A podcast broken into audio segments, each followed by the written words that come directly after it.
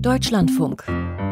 Forschung aktuell. Wenn es um Geothermie geht, möchten die Betreiber in immer heißere, tiefere Zonen vordringen und überlegen, in vulkanisch aktiven Gebieten auch einen Vorstoß bis in die Magmazone.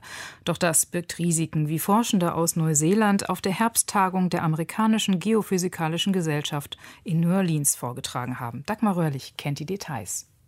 Auf Island passierte es 2009. Bei einer Tiefbohrung in der Caldera des Vulkans Krafla erlebte das Forscherteam eine Überraschung.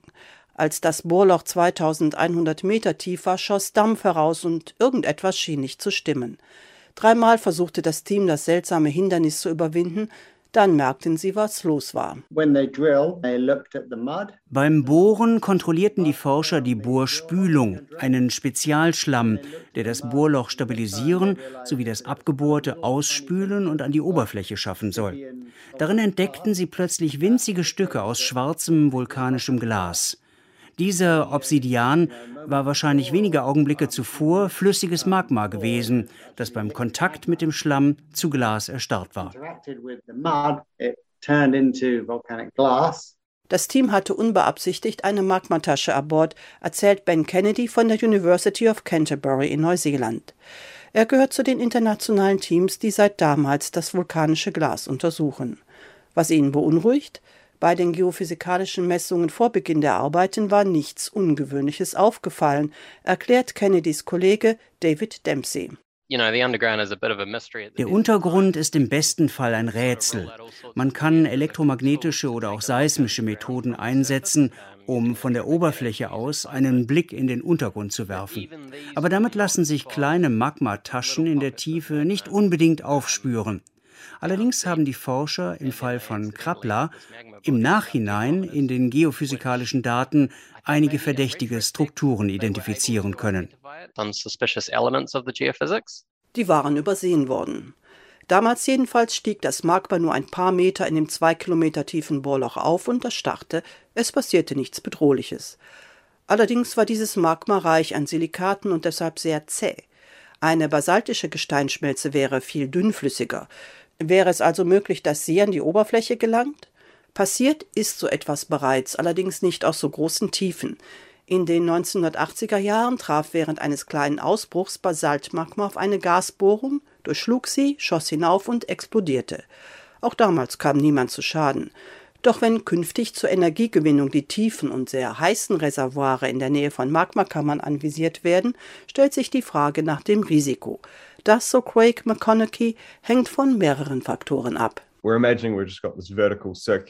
Für unsere Modellrechnungen stellen wir uns eine vertikale, kreisförmige Bohrung vor, durch die Magma aufsteigt.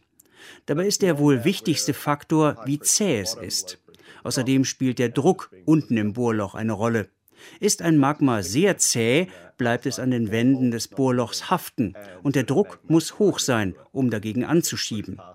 Drittens enthält Magma auch gelöste Gase, die austreten und eine Art Ring um das Magma bilden können. Ein solcher Gasring würde das Magma wiederum schmieren, sodass es viel weiter aufsteigen kann. Außerdem spielt eine Rolle, wie schnell sich in einem Magma Kristalle bilden und wie schnell es abkühlt, erklärt David Dempsey. Während das Magma aufsteigt, fließt Wärme in die Umgebung ab.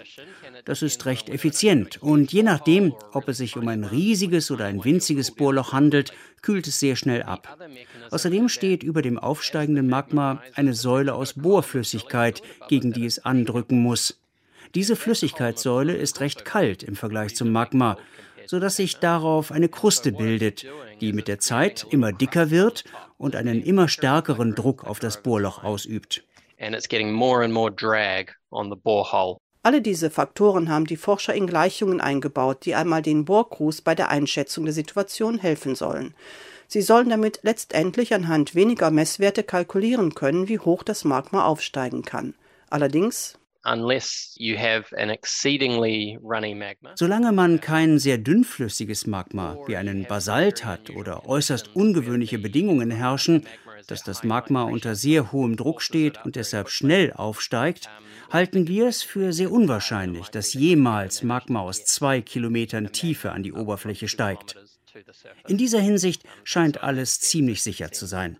Allerdings muss man noch anderes bedenken, zum Beispiel, dass das Magma beim Aufstieg Gase freisetzen kann, die für alle in der Nähe des Bohrlochs gefährlich werden können, wenn die Bohrmannschaft nicht richtig reagiert. Außerdem haben sich die Forscher bislang nur mit fließendem Magma beschäftigt.